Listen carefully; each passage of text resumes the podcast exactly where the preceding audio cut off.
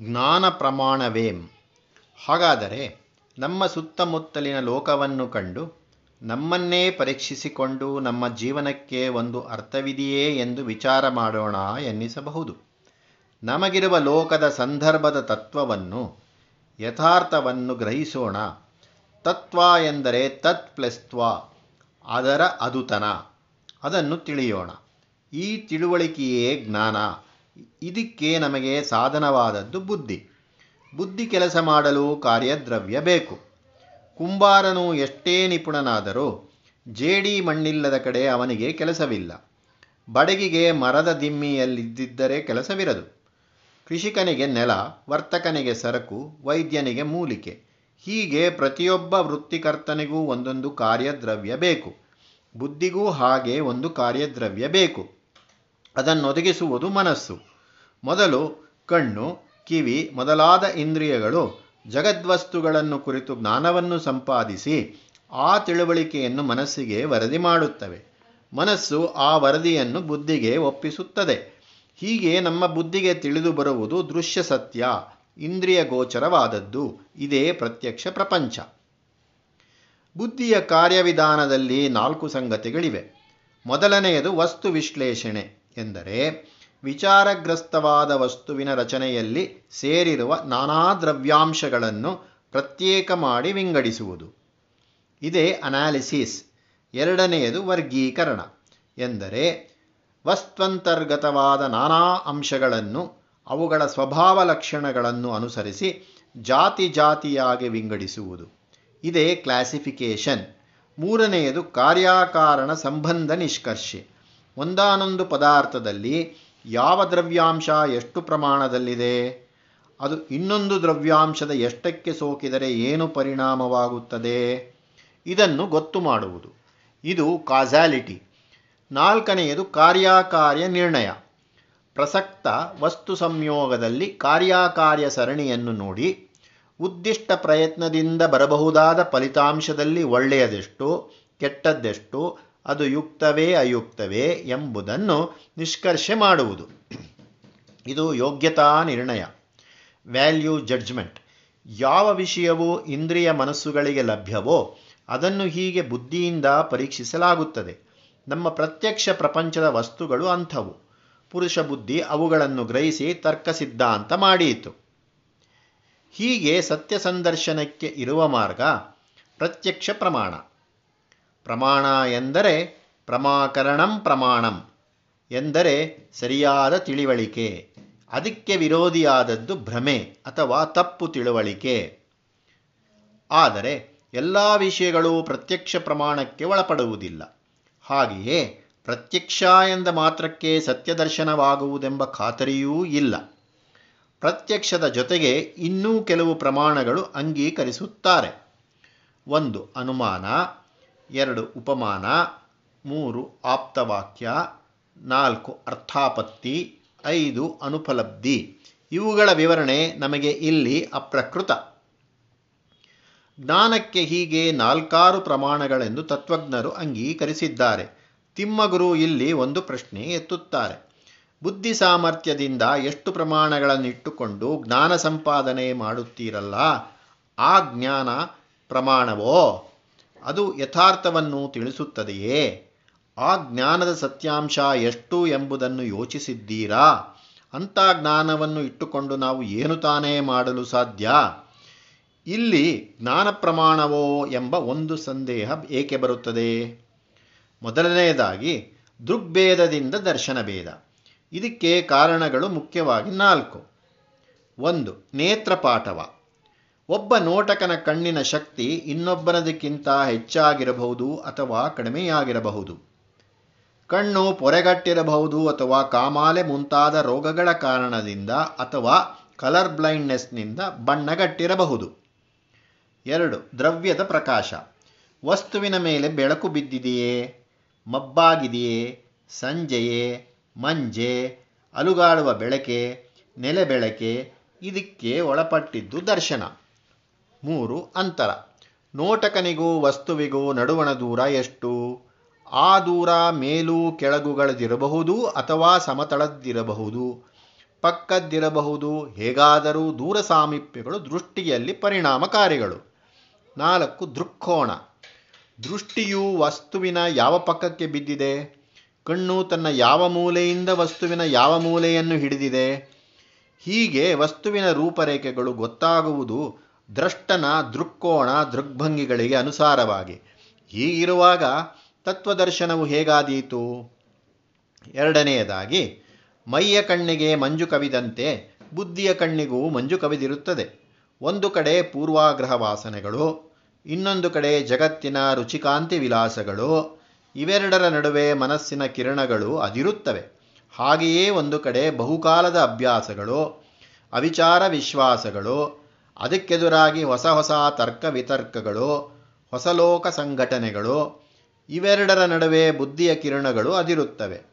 ಮೊದಲೇ ಮನುಷ್ಯನ ಬುದ್ಧಿಶಕ್ತಿ ಅಪರಿಮಿತವಾದದ್ದಲ್ಲ, ಮಿತವೇ ಆದದ್ದು. ಹೀಗೆ ಸ್ವತಃ ಕುಂಠಿತವಾದ ಮನುಷ್ಯ ಬುದ್ಧಿಯ ಮನಸ್ಸಿನ ಪೂರ್ವವಾಸನೆ ಪೂರ್ವ ವಿಶ್ವಾಸಗಳಿಗೆ ವಶವರ್ತಿಯಾದ ಮೇಲೆ ಅದರ ನ್ಯೂನತೆ ದ್ವಿಗುಣವಾಗುತ್ತದೆ. ಈ ಪಾರ್ಶ್ವ ಹೀಗೆ ಮಂಜುಗಣ್ಣಾಗಿರುವಾಗ ಅದು ನೋಡುವ ಜಗತ್ತಾದರೋ ಕ್ಷಣೇ ಕ್ಷಣೇ ಬದಲಾಯಿಸುತ್ತಾ ದಿಟ್ಟ ನೋಟಕ್ಕೆ ಸಿಕ್ಕದೆ ಅಲುಗಾಡುತ್ತಿರುತ್ತದೆ. ಹೀಗೆ ಒಂದು ಕಡೆ ಅರೆಕುರುಡು, ಇನ್ನೊಂದು ಕಡೆ ಅದಿರು ನಿಲುವು ಆಗಿರುವಲ್ಲಿ ಯಥಾರ್ಥ ದರ್ಶನ ಹೇಗಾದೀತು? ಆಗ ತವರವೇ ಬೆಳ್ಳಿ ಎಂದೆನಿಸುತ್ತದೆ. ಕಾಗೆ ಕೋಗಿಲೆ ಎಂದು ಸ್ವಾಗತಿಸಲ್ಪಡುತ್ತದೆ. ನೀರ್ಗುಳ್ಳೆಯ ನೊರೆ ಬೆಳ್ಳೆಯ ಬೆಟ್ಟವೆಂದು ಗ್ರಹಿಸಲ್ಪಡುತ್ತದೆ. ಪಾಚಿಯಿಂದ ಹೆಪ್ಪುಗಟ್ಟಿದ್ದ ಕೊಳ ಹುಲ್ಲುಗಾವಲೆಂದು ತಿಳಿಯಲ್ಪಡುತ್ತದೆ. ಹೀಗೆ ಮನೋಬುದ್ಧಿಗಳಿಗೆ ಎಟುಕದಂತಾಗುತ್ತದೆ ಸತ್ಯ. ಮೂರನೆಯದಾಗಿ, ನಮ್ಮ ಇಂದ್ರಿಯ ಶಕ್ತಿಗಳಾದರೂ ಭೋಗೇಚ್ಛಾ ಕಲುಷಿತವಾದವು. ಮತ್ತು ದೇಹಕ್ಕೆ ಜಾಡ್ಯ ಬರುವಂತೆ ಬುದ್ಧಿಗೂ ಜಾಡ್ಯ ಮಾಂದ್ಯಗಳು ಬರುತ್ತವೆ. ಆದ್ದರಿಂದ ಬುದ್ಧಿಯ ಶಕ್ತಿಯ ಆಲಸ್ಯ ವಿಸ್ಮೃತಿ ಪೂರ್ವಾಗ್ರಹ ಮೊದಲಾದ ದೋಷ ಕಾರಣಗಳಿಂದ ಪ್ರಮಾದಕ್ಕೊಳಪಡಬಹುದಾಗಿದೆ ಹೀಗೆ ಮನುಷ್ಯ ಬುದ್ಧಿಗೆ ಎರಡು ಸ್ವಾಧಾರಿತವಾದ ನ್ಯೂನತೆಗಳುಂಟು. ಒಂದು ಕಾರ್ಯ ಸಾಮಗ್ರಿಯ ಅಪೂರ್ಣತೆ, ಇನ್ನೊಂದು ದೃಷ್ಟಿಯ ಅಪೂರ್ಣತೆ. ನಾಲ್ಕನೆಯದಾಗಿ ಇರುವಿಕೆ. ಇದೆ ಎಂದು ನಮ್ಮ ಪ್ರತ್ಯಕ್ಷ ಪ್ರಮಾಣ ತಿಳಿಸಿಕೊಡುವುದರಲ್ಲಿ ಕೆಲವು ಪ್ರಶ್ನೆಗಳು ಎದುರಾಗುತ್ತವೆ. ಅದು ಹೀಗೆ. ಒಂದು, ಒಂದಾನೊಂದು ಪದಾರ್ಥ ಇರಬಹುದು, ಆದರೂ ಯಾರಿಗೂ ಕಾಣಿಸದೇ ಇರಬಹುದು. ಎರಡು ಅದು ಕಾಣಿಸಿದರೂ ಇರುವಂತಲ್ಲದೆ ಬೇರೊಂದಾಗಿ ಕಾಣಿಸಬಹುದು. ಮೂರು, ಅದು ಇದ್ದರೂ ನೆರಳಿನಂತೆ ಇನ್ಯಾವುದಕ್ಕೋ ಅಂಟಿಕೊಂಡಿರಬಹುದು. ನಾಲ್ಕು, ಅದು ಮನಸ್ಸಿಗೆ ತೋರಿ ಕಣ್ಣಿಗೆ ತೋರದ್ದಾಗಿರಬಹುದು. ಐದು, ಅದು ಒಂದು ಕ್ಷಣ ಇರುವಂತೆಯೂ ಇನ್ನೊಂದು ಕ್ಷಣ ಇಲ್ಲದಂತೆಯೂ ಆಗಬಹುದು. ಹೀಗೆ ಇರುವಿಕೆ, ಸಂಸ್ಕೃತದ ಸತ್ತ, ದಶೆಯ ವಿಷಯದಲ್ಲಿ ಎಷ್ಟೋ ಶಂಕೆಗಳು ಹುಟ್ಟುತ್ತವೆ. ನಮ್ಮ ಜಗತ್ತು ನಿಜವಾಗಿ ಇರುವ ಪದಾರ್ಥವೇ. ಐದನೆಯದಾಗಿ, ಯಥಾರ್ಥವು ನಮಗೆ ನಾನಾ ರೂಪಗಳಲ್ಲಿ, ನಾನಾ ಅಂಶ ಪರಿಣಾಮ, ಪರಿಮಾಣಗಳಲ್ಲಿ ಮಾತ್ರ ಲಭ್ಯವಾಗತಕ್ಕದ್ದೆಂಬುದನ್ನು ಮೇಲೆ ಸೂಚಿಸಿದ್ದಾಗಿದೆ. ಇದರ ಇನ್ನೊಂದು ಅವತಾರವನ್ನು ಆಲಿವರ್ ವೆಂಡಲ್ ಹೋಮ್ಸ್ ಎಂಬ ಲೇಖಕನು ಬಹು ಸ್ವಾರಸ್ಯವಾಗಿ ಹೀಗೆ ಚಿತ್ರಿಸಿದ್ದಾನೆ. ಕೋಟೆ ಭೀಮರಾಯ, ಪೇಟೆ ಶಾಮರಾಯ ಇಬ್ಬರು ಮಾರ್ಕೆಟ್ಟಿನ ಮುಂದೆ ಸೇರಿ ಮಾತನಾಡುತ್ತಿರುತ್ತಾರೆ. ಅವರೆಷ್ಟು ಮಂದಿ? ಇಬ್ಬರು ಎಂಬುದೇನೋ ಕಾಣಿಸುತ್ತಿದೆ. ಆದರೆ ಅವರು ಆರು ಮಂದಿ ಎಂಬುದು ಹೋಮ್ಸ್ನ ವಾದ. ಅದು ಹೀಗೆ. ಕೋಟೆ ಭೀಮರಾಯ. ಒಂದು, ಅವನ ನಿಜವಾದ ಸ್ಥಿತಿ ಅಥವಾ ನೈಜ. ಎರಡು, ಅವನು ತನ್ನ ವಿಷಯದಲ್ಲಿ ತಾನಿಟ್ಟುಕೊಂಡಿರುವ ಅಭಿಪ್ರಾಯ. ಆತನ ಸ್ವ ವಿಷಯಕ ಭ್ರಾಂತಿ. ಮೂರು, ಪೇಟೆ ಶಾಮರಾಯನ ಕಣ್ಣಿಗೆ ಅವನು ಕಾಣುವ ರೀತಿ ಅಥವಾ ಅವನಿಂದ ಅನ್ಯರಲ್ಲಾಗುವ ಮನೋಮುದ್ರಿಕೆ. ಹೀಗೆ ಪೇಟೆ ಶಾಮರಾಯನ ವಿಷಯದಲ್ಲೂ ಮೂರು ಸ್ಥಿತಿಗಳು. ಆದ್ದರಿಂದ ಅವರಿಬ್ಬರೂ ಕಲೆತು ಮಾತನಾಡುತ್ತಿರುವಾಗ ಅವರಲ್ಲಿ ಸೇರಿಕೊಳ್ಳುವ ವ್ಯಕ್ತಿಗಳು ಆರು ಮಂದಿ. ಈ ಆರು ಮಂದಿಯ ಸಂಭಾಷಣೆಯ ತೊಡಕಿನಲ್ಲಿ ಯಾವ ಅಂಶ ಸತ್ಯ? ಎಲ್ಲ ಅಂಶಗಳೂ ಮಿಶ್ರಿತಗಳೇ. ಶುದ್ಧವಾದ, ಸತ್ಯವಾದ, ನೈಜವೂ ದುರ್ಲಭವಾಗುತ್ತದೆ. ಭ್ರಾಂತಿ ರೂಪವೂ, ನಟನ ರೂಪವೂ ಆದ ಕೃತಕಗಳೇ ಗದ್ದಲ ಮಾಡುತ್ತಿರುತ್ತವೆ. ಆರನೆಯದಾಗಿ ನಿಜ. ನಮ್ಮ ಇಂದ್ರಿಯ ಪಾಠವ ಕಡಿಮೆಯಾದದ್ದೇ. ಅದಕ್ಕಾಗಿಯೇ ವಿಜ್ಞಾನ ಯಥಾರ್ಥ ದರ್ಶನಕ್ಕಾಗಿ ಸಾಧನಗಳನ್ನು ನಿರ್ಮಿಸಿಕೊಂಡು ಭೌತ ವಸ್ತುವಿನ ಯಥಾರ್ಥವನ್ನು ಕಂಡುಹಿಡಿಯುವ ಪ್ರಯತ್ನ ಮಾಡಿದೆ. ಜಡವಸ್ತುಗಳೆಂದು ನಮಗೆ ಕಾಣಬರುತ್ತಿರುವ ವಸ್ತುಗಳು ಬಹು ಚುರುಕಾಗಿ ಓಡಾಡುವ ವಿದ್ಯುತ್ ಕಣಗಳ ಸಂಘಾತ ಎಂದು ವಿಜ್ಞಾನ ಇಂದು ತೋರಿಸುತ್ತಿದೆ.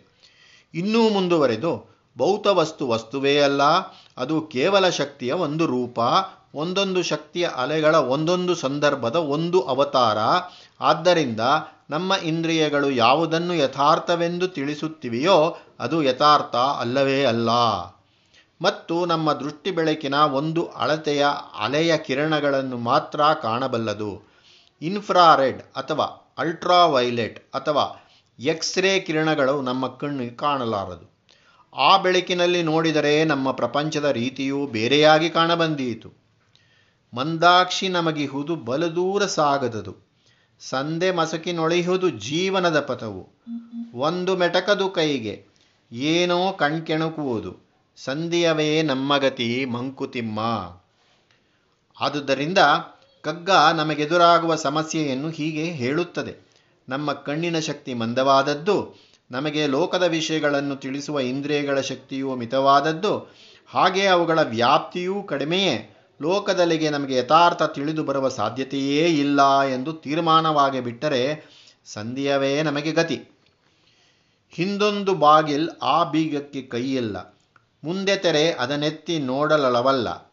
ಈ ಎಡೆಯೊಳೊಂದೆರಡು ದಿನ ನೀನು ನಾನೆಂದು ಹೊರಟುವೆವು, ಬಳಿಕಿಲ್ಲ ನೀನು ನಾನುಗಳು ಎಂದು ಉಮರ್ ಖಯಾಮ್ ಹೇಳಿದಂತೆ ಸುಮ್ಮನಾಗಬಹುದಿತ್ತು. ಆದರೆ ಜೀವನದ ಪಥ ಒಂದಿದೆ ಎನಿಸುತ್ತದೆ. ಅದು ಸಂಜೆ ಮಬ್ಬಿನಂಥ ಸ್ಥಿತಿಯಲ್ಲಿ ಕಾಣಬರುತ್ತಿಲ್ಲ. ಸಂದೇಹವೇ ನಮಗೆ ಗತಿಯೇನೋ? ಹಾಗೆಂದು ಸುಮ್ಮನಿರಲಾಗುವುದಿಲ್ಲವಲ್ಲ? ಏನೋ ಕಣ್ಣನ್ನು ಕೆಣಕಿಸುತ್ತದೆ. ಮನುಷ್ಯನ ಬುದ್ಧಿ ಕುತೂಹಲದಿಂದ ಏನೋ ಇದೆ ಎಂದು ಹುಡುಕುತ್ತಲೇ ಇರುತ್ತದೆ. ಆದರೆ ನಮ್ಮ ಬುದ್ಧಿಗೆ ಏನೂ ಏಟುಕುತ್ತಿಲ್ಲ. ಬೆಂಕಿಯುಂಡೆಯ ಬೆಳಕು ಬೆಣ್ಣೆಯುಂಡೆಯ ಬೆಳಕು, ಮಂಕು ಬಿಡಿಸಲು ಸಾಕು ಮಣ್ಗುಂಡೆ ಕಣ್ಗೆ. ಶಂಕೆಗಡೆ ಇರದು ಕತ್ತಲೆಯ ಜಗವನು ಕವಿಯೇ, ಬೊಂಕು ದೀವಿಗೆ ತಂಟೆ ಮಂಕುತಿಮ್ಮ ನಮ್ಮ ಕಣ್ಣುಗಳು ಭೌತವಾದವು. ಅರ್ಜುನನಿಗೆ ಕೃಷ್ಣನು ಕೊಟ್ಟ ದಿವ್ಯ ಚಕ್ಷುಸ್ಸನ್ನು ನಮಗೆ ಯಾರು ಕೊಡಬೇಕು? ಈ ಭೌತ ಚಕ್ಷುಸ್ಸು ಪ್ರಕಾಶಮಾನವಾದ ಬೆಳಕನ್ನೇನೋ ಗುರುತಿಸುತ್ತದೆ. ಆದರೆ ಬೆಂಕಿಯ ಪ್ರಕಾಶಮಾನವಾದ ಬೆಳಕು, ಬೆಣ್ಣೆಯುಂಡೆಯಿಂದ ಪ್ರತಿಫಲಿಸುವ ಮಂದ ರಶ್ಮಿ, ಇವು ಅಲ್ಪಶಕ್ತಿ ಹೊಂದಿದ ಕಣ್ಣಿಗೆ ಭ್ರಾಂತಿಯುಂಟು ಮಾಡಬಹುದು. ಎಲ್ಲ ಕಡೆಯೂ ಕತ್ತಲೆಯೇ ಕವಿದಿದ್ದರೆ ನಮಗೆ ಯಾವ ಯೋಚನೆಯೂ ಇರುತ್ತಿರಲಿಲ್ಲ. ಆದರೆ ಕೊಳ್ಳಿದೆವದಂಥ ತೋರಿಕೆಯ ಬೆಳಕಿನಿಂದ ನಮಗೆ ಎಲ್ಲ ಸಮಸ್ಯೆಗಳು ಉಂಟಾಗಿವೆ. ಯಥಾರ್ಥ ತಿಳಿಯದೆ ಮೈ ಪರಿಚಿಕೊಳ್ಳುವಂತಾಗುತ್ತದೆ ಇರಲಿ ಜೀವ ರಹಸ್ಯವರೆ ಪರದೆಯೊಳಗಡಗೆ, ಅರಸಿವರಿಸುವರಾರು ಬೀದಿ ಬತ್ತಲಿಯ ಅರಳಿಪುದದಡೋ ಗಿರ್, ಗಿರ್ದೋಡೋಗ ನಮ್ಮ ದಗಣ್ಣ ಸುರುಸತೆಯ ಕತು ಕುತಕ ದಿಮ್ಮಂಕುತಿಮ್ಮ ಬೆತ್ತಲೆಯಾಗಿ ಅಲೆಯುವ ಹೆಣ್ಣನ್ನು ವರಿಸುವರಾರು ಅನಟೋಲ್ ಫ್ರಾಸ್ಟ್ ಎಂಬ ಫ್ರೆಂಚ್ ಲೇಖಕನು ಪೆಂಗ್ವಿನ್ ಐಲ್ಯಾಂಡ್ ಎಂಬ ಕಾದಂಬರಿಯಲ್ಲಿ ಪೆಂಗ್ವಿನ್ ನಾಡಿನ ಕಥೆಯನ್ನು ಹೇಳುತ್ತಾನೆ. ಅಲ್ಲಿ ಎಲ್ಲರೂ ಬೆತ್ತಲೆಯಲ್ಲಿ ಓಡಾಡುತ್ತಾರೆ. ಅಲ್ಲಿ ಯಾರನ್ನೂ ಯಾರೂ ಆಸೆಯಿಂದ ನೋಡುತ್ತಿರಲಿಲ್ಲವಂತೆ. ಆಗ ಒಬ್ಬ ಪಾದ್ರಿ ಅವರಿಗೆ ಬಟ್ಟೆಯನ್ನುಡಿಸುವ ಪ್ರಯತ್ನ ಮಾಡಿದ. ಅದರಿಂದ ಆಗುವ ಅನಾಹುತಗಳನ್ನು ಕುರಿತು ಇನ್ನೊಬ್ಬ ಪೆಂಗ್ವಿನ್ ಪ್ರಜೆ ಹೇಳುವ ಮಾತುಗಳು ಇವು. But when the female penguins are clothed, the male penguins will not form so exact a notion of what it is that attracts him to them. His indeterminate desires will fly out with all sorts of dreams and illusions. In short, Father, he will know love and its mad torments. ಹೀಗೆ ಯಥಾರ್ಥ ಜೀವನದರ್ಥ ಎಲ್ಲಿಯೋ ಅಡಗಿದ್ದುಕೊಂಡು ಆಗಾಗ ನಮ್ಮ ಹೃದಯದ ಕುತೂಹಲವನ್ನು ಕೆರಳಿಸುತ್ತಾ ನಮ್ಮನ್ನು ಲೇವಡಿ ಮಾಡಿ ರೇಗಿಸಿ ಸಂತೋಷ ಪಡುತ್ತದೆ ಹೀಗೆ ನಾವು ಸೃಷ್ಟಿಯ ರಹಸ್ಯದ ಆಟಕ್ಕೆ ತುತ್ತಾಗಿದ್ದೇವೆ. ಎಲ್ಲ ಅರಬೆಳಕು ತಿಳಿವು ಇಲ್ಲಿ. ಎಲ್ಲಿ ಪರಿಪೂರಣವೋ ಅದನರಿಯುವನಕ ಸೊಲ್ಲಿಸುವರಾರು ಸೃಷ್ಟಿಯ ಪೇಟಿಯೊಳಗುಟ್ಟ. ಎಲ್ಲ ಬಾಳು ರಹಸ್ಯ ಮಂಕುತಿಮ್ಮ. ತತ್ವಯುಕ್ತಿಗಳಿಂದ ತತ್ವಾರ್ಥ ಬರೆಸುವವರು ಎತ್ತುಗಳ ಹಿಡಿದು ಹಾಲ್ಕೆರೆಯ ಹೊರಟವರು ಇವರ ಪರಿಸ್ಥಿತಿಯಂತೆಯೇನೂ ನಮ್ಮ ಪರಿಸ್ಥಿತಿ.